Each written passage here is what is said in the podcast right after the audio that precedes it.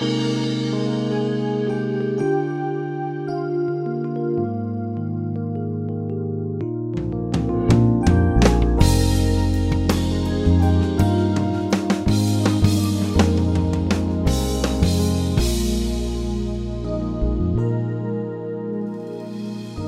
name's Jon Redmond, and I'm the Associate Pastor at First Baptist Church in Pasadena, Texas. And today on Peace by Believing, we're going to be thinking about one thing we can do to prepare ourselves for that day when we will stand before Jesus Christ in judgment. We will be judged not for our sins. I'm so thankful that Jesus took the judgment for our sins. He paid the price for our sins when He died on that cross. But one day we're going to stand before Jesus at the judgment seat of Christ, and He's going to judge us based on how we have lived our lives. And so, in today's program, we're going to be thinking about one way we can prepare ourselves for that judgment. For those of you who are football fans, you know that last night was a big night. I mean, it was a big night for those of us who love the NFL. Every year on the first Saturday night of August, the Hall of Fame class for that particular year is enshrined into the Pro Football Hall of Fame in Canton, Ohio. And last night, the class was enshrined. How many of you watched that? Will you raise your hand? Okay. It wasn't a big deal to any of you rascals. Do you have ESPN or the NFL network? What do you people do on Saturday night? I mean, it's supposed to be Charles Stanley and then Sports Center. That's what you do on Saturday night. Well, last night the class was enshrined, and I watched not all of that, but I watched a good bit of it, and it was really good. And you know that as a player or a coach or even as an owner, if you are enshrined into the Pro Football Hall of Fame, they say you have achieved football immortality because long after you're dead and gone, you will be honored and revered in the Pro Football Hall of Fame in Canton, Ohio. Football immortality. Now, the only problem with that description of the Pro Football Hall of Fame, football immortality, is the description is wrong.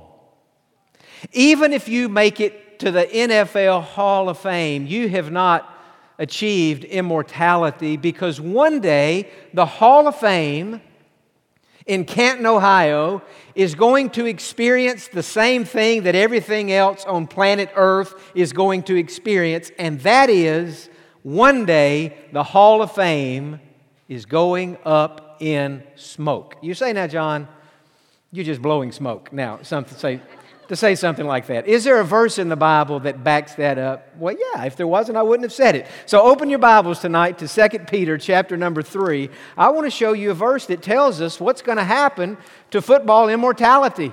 What is going to happen to the Pro Football Hall of Fame? And no matter how much we might love sports and love our teams and love our players and honor them for their accomplishments. One day, even that institution itself will no longer be on the scene. In 2 Peter chapter 3, in verse number 10, 2 Peter chapter 3, and in verse number 10, the Bible says this The day of the Lord will come as a thief in the night in which the heavens will pass away with a great noise. Now, when it says the heavens, it's talking about the created world, the atmospheric level, planet Earth is itself. And it says this And the elements will melt with fervent heat. Both the earth and the works that are in it will be burned up. And in verse number 12, it, it, it, expounds on that. It says, Looking for and hastening the coming of the day of the Lord, because of which the heavens will be dissolved, being on fire, and the elements, that is, the earth itself, the grass, the trees, the hills, the, the planet earth, will melt with fervent heat. Nevertheless, we, according to his promise, look for new heavens and a new earth in which righteousness dwells. And so one day, this planet, this earth, is going to go up in smoke. It is going to burn up and it is going to melt away. Now, I began thinking, when we think about immortality, what, what is there anything in the world that is truly immortal? I think there are. I made a list. First of all, we know that God is immortal. God had no beginning and God will have no end, so God's immortal. We know that the Bible is immortal. 10,000 years from now, 10 billion years from now, God and the Bible will still be around. The Bible says in Isaiah chapter 40 and verse 8, the grass withers, the flower does what? Fades, but the word of our God stands forever. And so the Bible the Bible is immortal, it's not going anywhere. We know this as well. Souls are immortal. Your soul is immortal. My soul is immortal. What I'm saying to you is inside of your body, there is something that is immortal. There is something that is eternal. There is something that will still be in existence 20 billion years from tonight, and that is your soul, the real you. So we know God is immortal. We know the Bible is immortal. We know that our souls are immortal. We know that eternity is immortal both compartments, the positive and the negative, the up and the down, heaven and hell. We know that heaven will last forever, and we know that hell will last forever. And so there are four things right there that are immortal, but there's something else that's immortal. And you may never have thought about this when the others wouldn't have surprised you. But the other thing that is immortal, that is eternal, that will last forever is the service that you and I do for Jesus Christ. Your service of God, if it's done from a pure heart, if it's done with the right motives, if it's done in the will of God, that service of God is immortal. That service of God is eternal. And your service of God will live on after your life on earth has ceased. Say, Jon, is there a verse for that? You keep asking me if I've got a verse for everything. Yes, I do. Go back a few pages to Hebrews chapter number 6. There's a verse for that. There are lots of verses for that. In Hebrews chapter number 6 and in verse number 10, we read that our works for God, our service of God, that it outlives us. It is in the heart and the mind of God, and He will remember it forever. Hebrews 6:10. For God is not unjust to forget your work and labor of love which you have shown toward his name, in that you have ministered to the saints and do minister. But notice the first of the verse God is not unjust to forget your work. God will never forget all the things you have done for Jesus Christ. Those things that you've done that you think nobody noticed, God noticed. Those things you've done for Jesus that you have forgotten, God has not forgotten. Every visit you've ever made, every encouraging letter you've ever written, every lesson you've ever taught, every song you've ever sung, everything you've ever done in the name of Jesus Christ. In fact, if you have ever, even as much as given somebody a cup of water in the name of Jesus Christ, that is forever tucked away in the mind and the heart of God. He will not forget it. And so long after you have died physically and stepped out into eternity, those works, those those acts of ministry, that service of God will live on throughout all eternity. You say, well, Jon, in what sense will it live on? Will it just be in God's heart and in God's mind? No, it's more than that. Go back to 1 Corinthians chapter number 3. In 1 Corinthians chapter 3, we read about the judgment seat of Christ. One day we're going to stand before God as Christians and be judged. There are two judgments yet to be. Well, there are really three, but the two main ones that I'm thinking about tonight are, first of all, the, the future judgment for people who've never been saved, the great white throne judgment. And then the judgment for those of us who are saved who will one day stand before Christ and we will be judged based on how we lived our lives, how we treated people, how we served God, what we did with our time, whether or not our life on earth counted. And at that judgment seat of Christ, we will be revealed for who we truly are. I will be revealed not for who you think I am, but for who God knows I am. You will be revealed not for who I think you are, but for who God knows you are. And in 1 Corinthians chapter number 3, in verse number 11, first of all, Paul said, No other foundation can anyone lay than that which is laid, which is Jesus Christ. Now, if anyone builds on this foundation with gold, silver, precious stones, those are the good things to build with, and then three bad things wood, hay, straw, each one's work will become clear, for the day will declare it, because it will be revealed by fire, and the fire will test each one's work of what sort it is. If anyone's work which he has built on it endures, he will receive a reward. And so there's something else that is eternal. That is your service of God that is genuine, that is right, that is from the heart, that is done to please God and not to please man. Paul said, when you stand before Christ at the judgment seat, if your service of God is pure and right and holy and true, then that service of God will endure, it will last forever, and you will be rewarded for that.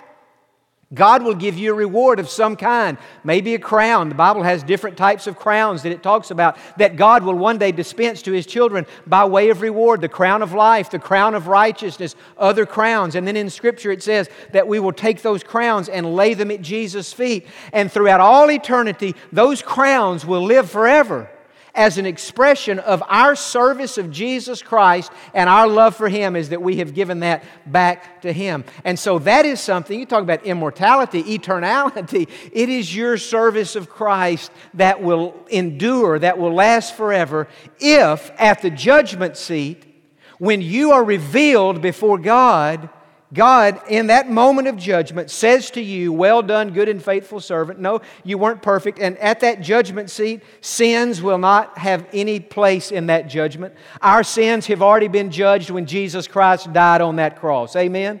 And so all of our sins were placed upon Him. And God's not going to punish the same sin twice. If God's already punished Jesus for all of my sins, God's not going to bring me into double jeopardy and make me give an account for something that Jesus has already forgiven and that God has already forgotten. And so the judgment seat of Christ is not a judgment for sin, it is a judgment for service and how we have lived our lives. And if we, have we lived our lives with eternity in mind? Or have we only lived our lives focused on the here and the now and the, what's fun and the pleasure and what we can get out of life? And that all leads up to this question as you look at your life, are you living your life with eternity in mind? I mean, every day when you wake up and begin a new week, are you living life with the judgment seat of Christ in mind. If I were to stand up here tonight and start quoting verses at you one after the other about how one day we're going to stand before God in judgment, most of you would think, well, I'm ready to stand before God in judgment because I know I'm saved. For example, if I quoted Amos chapter 4 and verse 12, which says, Prepare to meet your God. And then I followed that verse with a question and I said, Are you prepared to meet God? Most of you would say, Well, yes, I'm prepared to meet God. I'm saved. Well, that's the first step of preparing to meet God. But being saved is not the only thing we have to do to prepare to meet God. There are going to be a lot of people who are standing before God, the judgment seat of Christ. They're saved, but they weren't prepared to meet God. Their lives were not gold uh, silver and precious stones. Their service of God was wood, hay, and straw, and it's going to all go up in flames. And so they're not ready. How about this one in Hebrews chapter 9 in verse 27, where the Bible says this It has been appointed unto man once to die. You say, Well, I'm ready to die. I have Jesus living in my heart. Well, fantastic. But the rest of that verse says, And after that, the judgment. And so when we think about preparing to meet God and standing before Him one day, it's not just making sure that we're saved. Yes, that's essential. We have to be saved, or we won't even be at that judgment at all. We'd end up at the great white throne judgment. God forbid, if there's anybody here tonight not saved, I'm telling you, you're headed down the wrong road. You're going to meet God on the wrong side of the law. And tonight, you need to come get saved, give your heart to Jesus, so that one day you won't have to give an account for your sins. You can be at the judgment seat of Christ. But even if you're saved, Unless you are living your life with eternity in mind, unless you are devoting your life to the things of God, I'm telling you, you're not ready to meet God. You're not ready to stand before God because one day you will stand before Him and you'll stand before Him to be judged based on how you have lived your life. You believe all that? Say amen. Now, let me ask you a question. At the final judgment, this is the final judgment for Christians. Do you believe that God wants you to do well at that judgment or that God wants you to do poorly at that judgment? He wants you to do well, right? You believe He wants you to pass or fail? He wants you to pass. God takes no joy in watching the works and the efforts and everything of your life go up in smoke. God wants you, listen, God loves you. And God loves me. And God wants what's best for us. And so, just like we should live our lives with the judgment seat of Christ in mind, I can guarantee you God's living His life with the judgment seat of Christ in mind. And He wants more than anything for a person, after that person has been saved, to live their life in such a way that on that day they will do well. What's the old song? I mean, really old song we used to sing. In that great getting up morning, fare thee well, fare thee well. Well, that means in that great getting up morning we want to be saved, but it also means when we step out into eternity and stand before God that we want to fare well at that judgment, at the judgment seat of Christ. And God wants us to fare well. God, one of these days, Jesus Christ wants to look you right square in the eye and say to you with a smile on his face, Well done, good and faithful servant. That's what he wants. And so he has given you and He has given me some things that we can use to prepare us for that day of judgment. I'm telling you, Judgment Day is coming. And just because you're saved, that doesn't mean you're exempt. You're just exempt from the other judgment, the judgment of sin. But you're not exempt from standing before God and being judged for your life. And so God wants you to do well, and He's given you some things so that you can do well. And I want to mention some of those tonight. Number one, maybe the most precious thing that God has given us that will help us do well at that judgment, at the judgment seat of Christ, is time. T I M E. God has given us time. And God wants us to use the time that we have on this earth getting ready for immortality, getting ready for eternity, getting ready for the judgment seat of Christ. Time is, is, is God's gift to us. And God says, use your time wisely. What I'm saying is, when our life ends, we want to step out into eternity not only saved, we want to step out into eternity serving God, pleasing God. We read passage after passage in the Gospels where Jesus says things like, When I come back, I want to find you faithful. I want to find you serving me, and so and So we want to end our lives that way. So God has given us time. Now, let me give you a scripture verse to write down, and I want to quote it to you out of the NIV, which is not the Bible I normally use, but the NIV has got this verse. Just I, I just love it. Psalm 90 and verse number 12. And here's what the psalmist said. In fact, Moses said this. It's the only psalm Moses ever wrote was the 90th psalm, as far as we know. Moses said this, Teach us to number our days aright. Say that with me. Teach us to number our days aright, that we may gain a heart of wisdom. That we may gain a heart of wisdom. Moses said, God, I don't know how long I have down here on earth, but I pray that you'll, however long I have, teach me to number our days. Isn't it interesting that Moses didn't say, God, teach me to number my weeks, teach me to number my months, teach me to number my years, Teach me to number my decades. Teach me to number the seasons of life. No, Moses said, Teach us to number our days. Why did he say it that way? Because Moses knew that life consists of days. Weeks are seven days, months are 31 days, years are 365 days. But life consists of a day, of a 24 hour period. Now, when I say God has given us time, here's what I mean by that it means that God has given us today. We don't know that we have tomorrow. We don't know that we have next week, but we have today. Now, if you think about how you spend a 24 hour period, here's what I'm saying.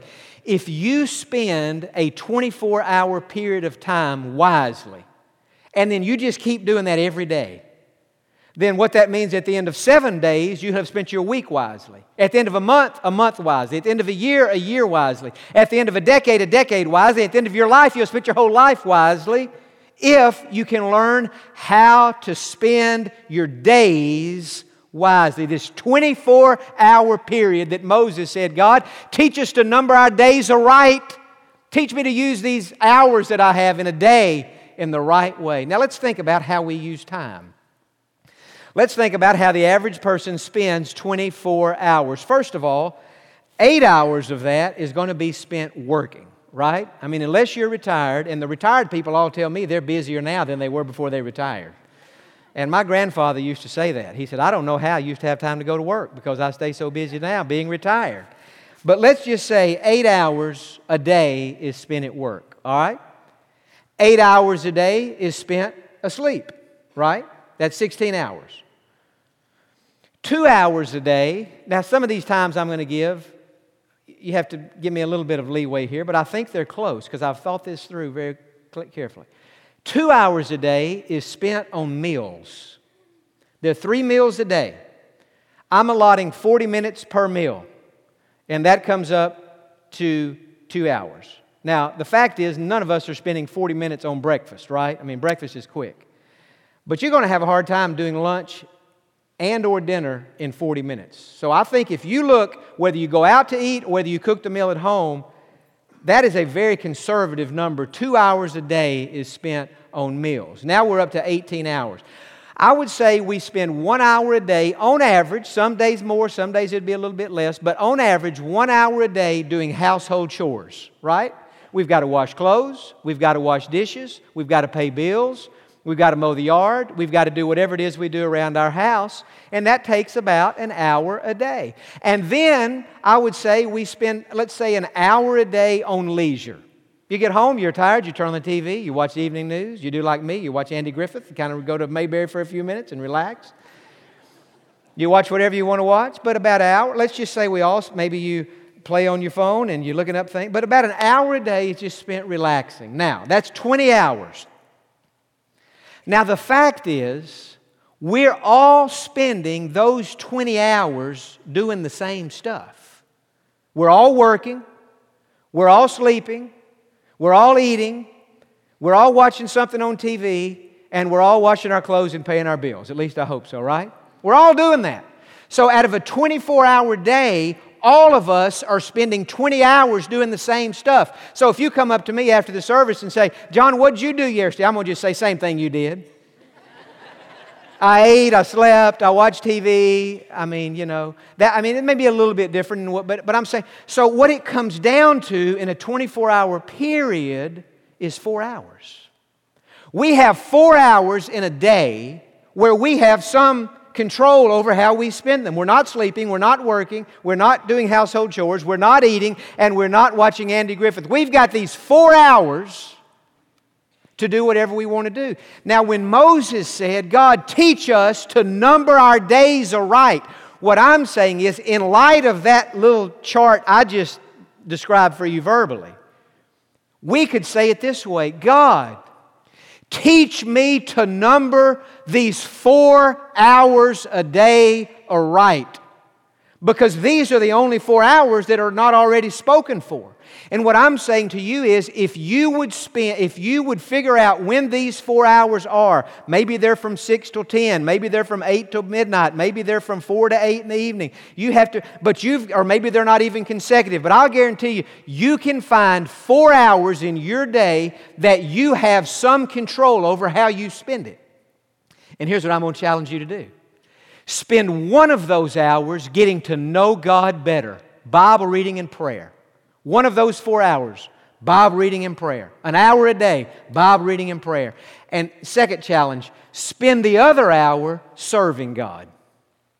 In some way, you spend the other hour serving God. So now we're up to 22 hours, and that still leaves you two more hours to exercise, to watch more TV, to do what to, to eat a fourth meal, to do whatever you want to do. But what I'm saying is, with this suggested schedule that I have given, and I would challenge you to take that home, sit down, and put your, put your brain to it, put your pen and paper to it, and you're going to get finished. Say, you know, he's pretty close to right. I've got four hours a day where I can pretty much do what I want to do. And you do. And what I'm saying is, one of those hours ought to be spent getting to know God better and one of those hours ought to be spent serving God better. And so God has given us time, and we say with Moses, God, teach us to number our days aright. And not only that, God, teach us to number these four hours. Now, did you know the average person spends five hours a day watching TV? So there's where his surplus of four hours went. He spent the one hour that we gave everybody for leisure, and then he just went off the reservation and spent his whole four hours watching more TV. So one day when he stands before God at the judgment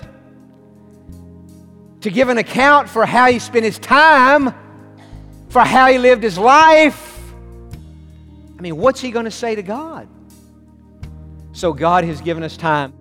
Well, how we spend our time is so very important. And I would encourage you to think about what I said today on the program and look at your own schedule and try to figure out how you can spend your time more effectively. Thanks for spending some of your time today with us on Peace by Believing. I hope you'll have a great day and I hope you'll be with us next time.